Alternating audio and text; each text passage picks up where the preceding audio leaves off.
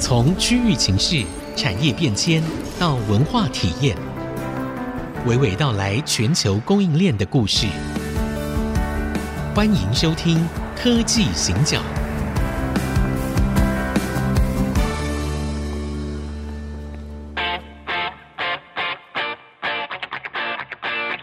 这里是 IC 之音主客广播 FM 九七点五，欢迎收听科技行脚，我是 Digitime 黄清友。我是人工智慧科技基金会执行长温怡玲。我前一阵子都在出差，到处跑，就是一个礼拜里面有三天在花莲，在交通旅行，没有交通旅行，我是真的有到那边演讲啦，哦啊然后开会啦，嗯然后哎也到了桃园，也去了台南。嗯好，然后呢，这一次的主题比较是那个 AI 加上教育。嗯，以及 AI 怎么样促进那个地方政府的数位转型？哎呦，台湾进步这么多，哎，怎样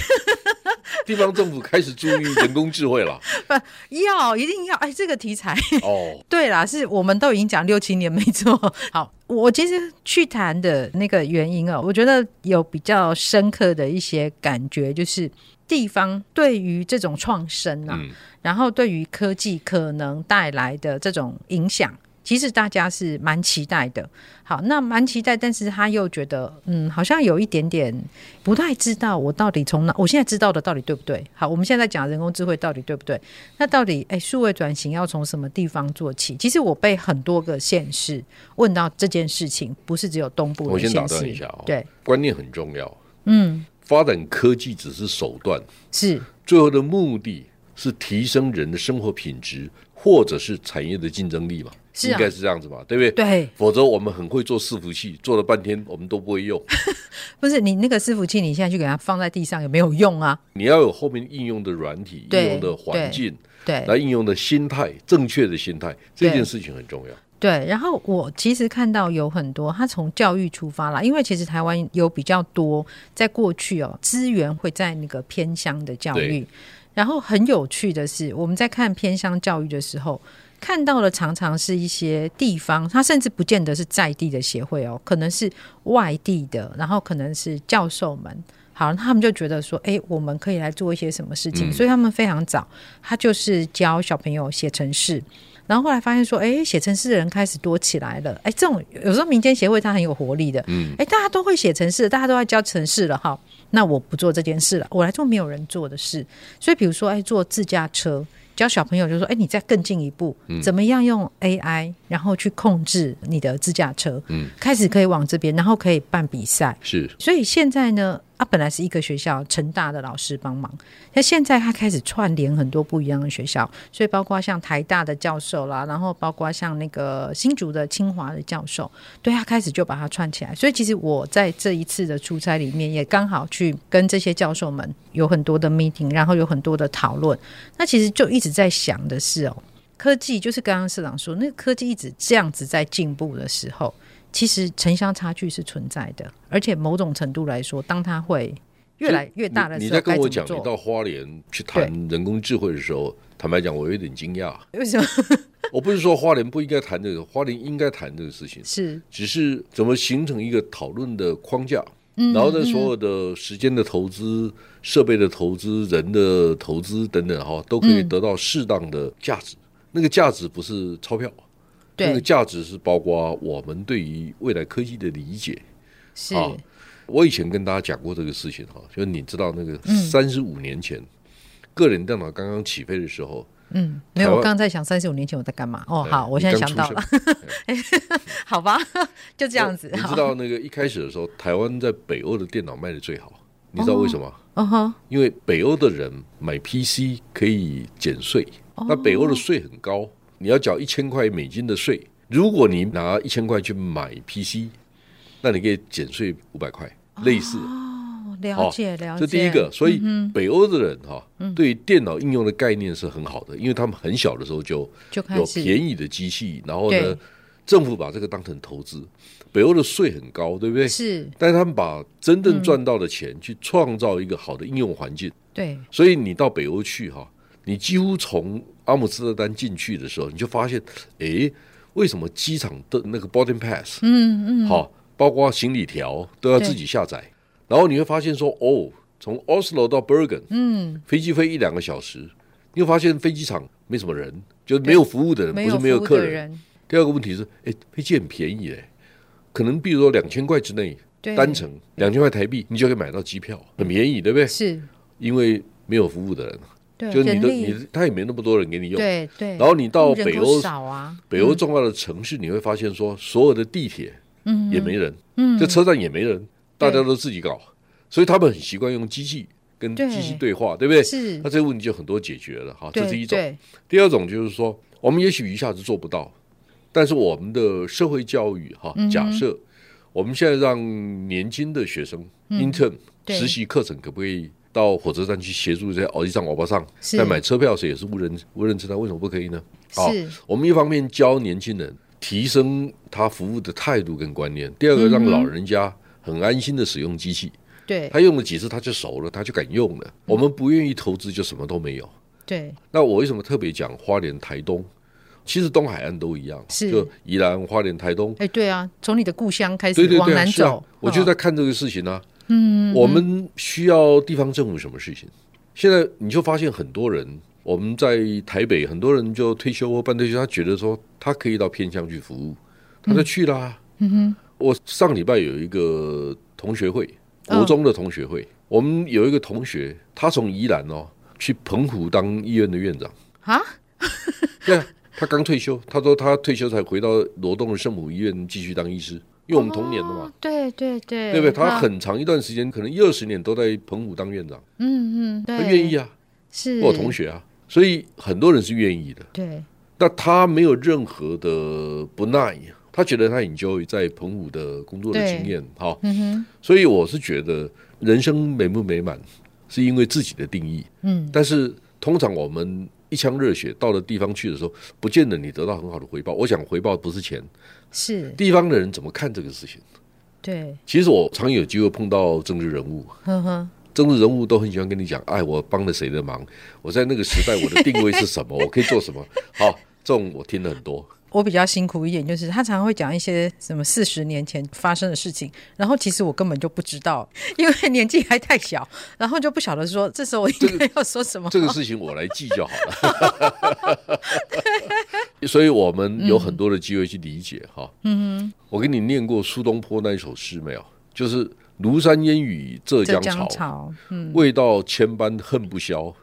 道得还来本无事，庐山烟雨浙江潮。”这句话什么意思？这是听说是苏轼最后一首诗嘛？对中国最美的风景是庐山的烟雨跟浙江海潮嘛？对嗯他，说没看到的时候心里不爽，看到了啊，看到也不过就这样子，所以他就把《庐山烟雨浙江潮》又念了一有遍。你好，这首诗很好记，因为你可以少记四分之一嘛。哎，对 啊，但重点不是这个，重点就是说，不是前后那两句，对，重点是过程。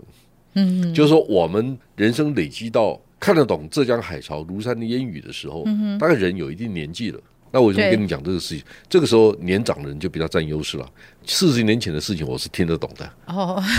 对啊，不好我意思，绕了一大圈，只是告诉你 说，哎，我比你年长。哎，我想这件事情我们听众也都知道是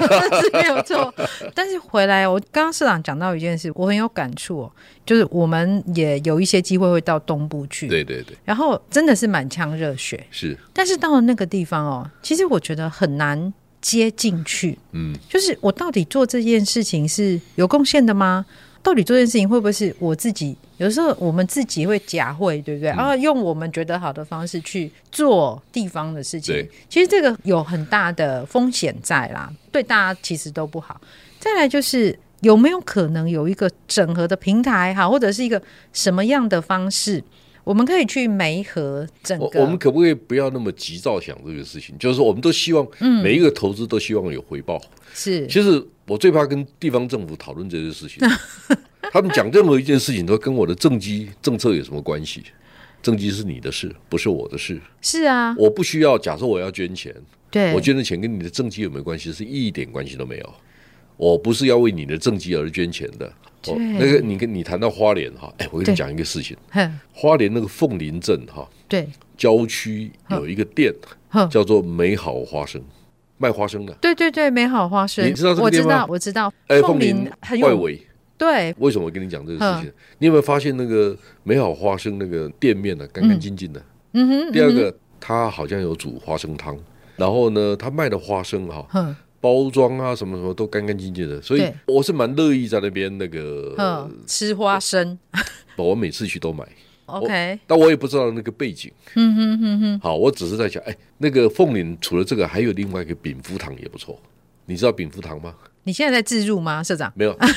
这个事情完全是协助地方创生。哦啊因为他跟我们完全没关系 嘛，哈、哦我也不认识他们，是我也不是认，真的不认识他们。嗯哼，好，我到那个花莲凤林街头街上的时候，因为我我也是看那个什么网络上的资料哈，是，就它有一个饼福堂花生，最有趣的是什么？你知嗯道吗？它那个店面不大，嗯但哼，他一半卖花生，另外一半好像卖那个拜拜的东西还是什么，我忘记了哈。嗯，那卖花生这一派啊，他是用那个八十年前、七十年前那个柜子的模式啊，嗯哼，就是木柜啊，木柜一筐一筐那个花生就放在里面啊，啊那你，自己挑。它很花生很多种，那哦，凤岭的花生蛮好吃的。啊，是啊，是啊，那他是用八十年前的方式在卖花生，非常也好是啊一种非常好的行销，对啊，所以我每次都去啊。 好那我等一下再告诉你哈，嗯，我还碰到哪些事情。好的，我们休息一下再回来。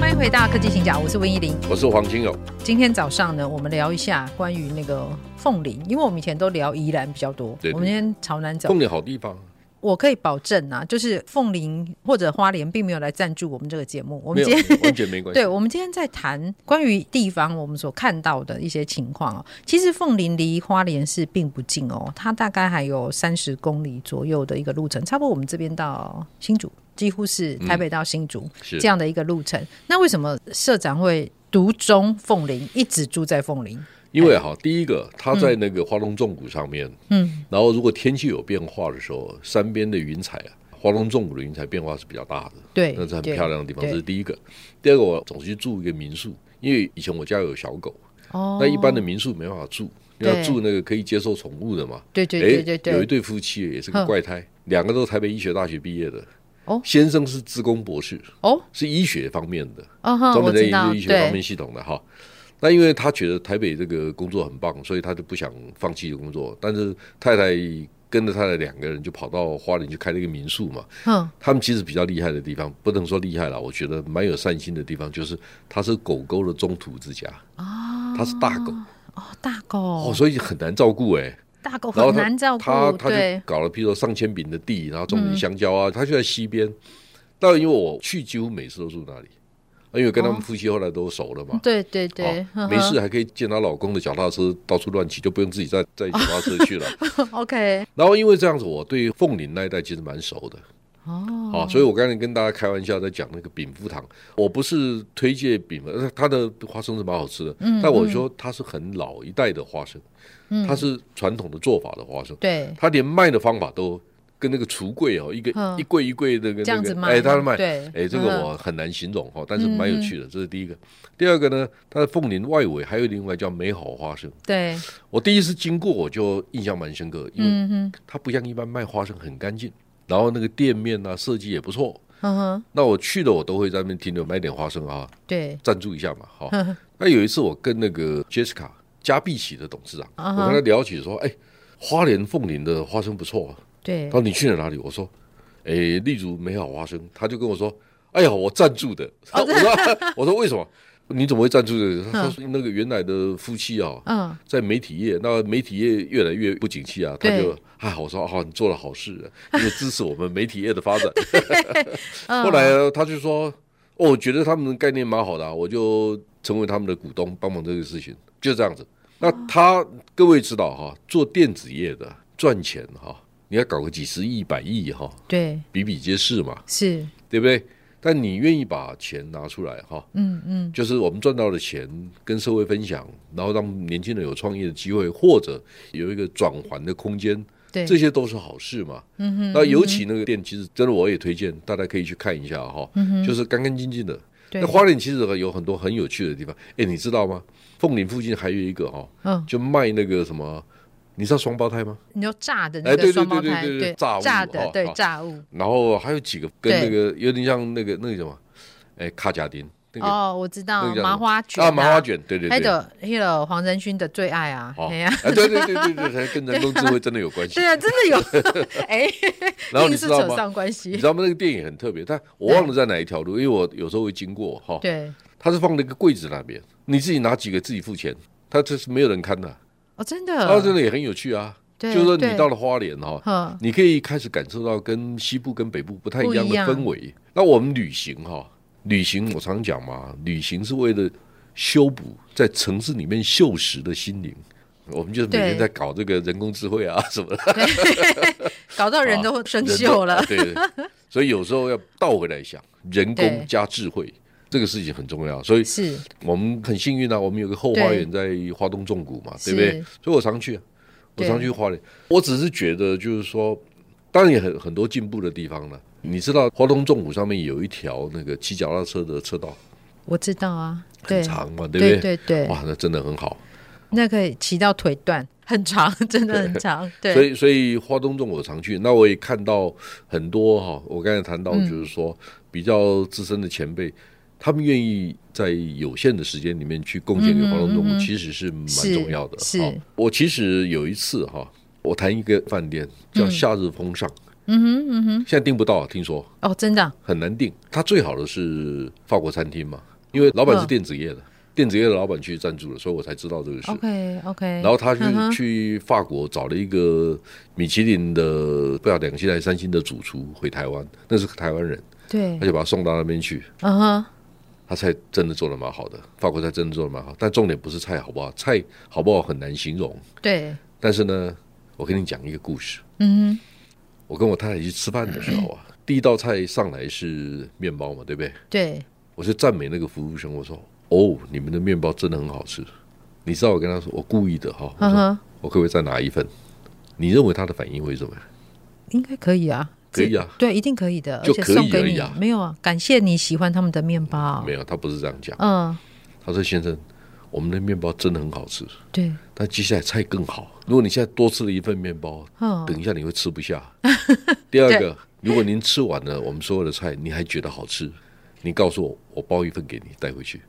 你看这个服务生多好。是是，你知道我的反应是什么？嗯，我的反应是拿起手机打给董事长。哼，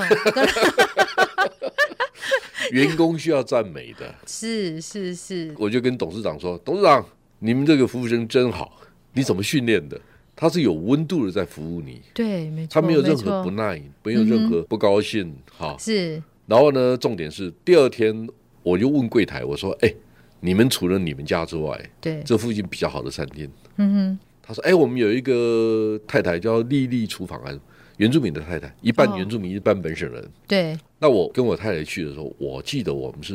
快七点半才到。”嗯哼，他一天可能只接受，比如说六对八对，嗯大概十来个人可以对的。好，那我们就晚一点到嘛，所以就剩了我们两个客人，我们就跟那个丽露厨房的女主人啊聊聊天啊，我就问了几个问题。嗯哼，我说我很有兴趣想知道，为什么长滨附近嗯原住民的部落，第一个现在很干净，是，第二个我早上六点钟起来散步的时候碰到的原住民对，都跟我说早，嗯哼，你们最近怎么 啦？然后那个丽丽厨房的女主人就跟我说：“哎呀，那个严长寿先生啊，嗯嗯嗯嗯，到台东来建立一个公益平台，公益，对，然后他们就找了很多人来协助我们部对落重建啊，干什么干什么。好啊，我就赞美他，我说：哎呀，我现在看到哈、富而好礼的社会，嗯，各位对知道哈、四十年前《天下杂志》用这个当标题，是，富而好礼的社会，我们做了三四十年。”嗯嗯，现在在原住民部落，我可以看到一点点我们期待的氛围。对，但是我常常在想，为什么开高速公路有人会超车，有人会怎 么样？哈、啊，吵架啊，过马路会怎么样？哈、对骂来骂去哈、嗯，我在想，有那么 critical 需要每件事情都吵了半天吗？对社会的氛围为什么会是这样子？所以反而我们到了我们觉得好像比较发展不是那么快的台东，在东部的地方，我们反倒看到一个我们所希望向往的一我个们社现在会有的面三万貌。嗯多块人均所得，一般而言，我们不是对贫穷，对不对？对，我们是 物质太丰裕，精神太贫乏，不是这样的吗？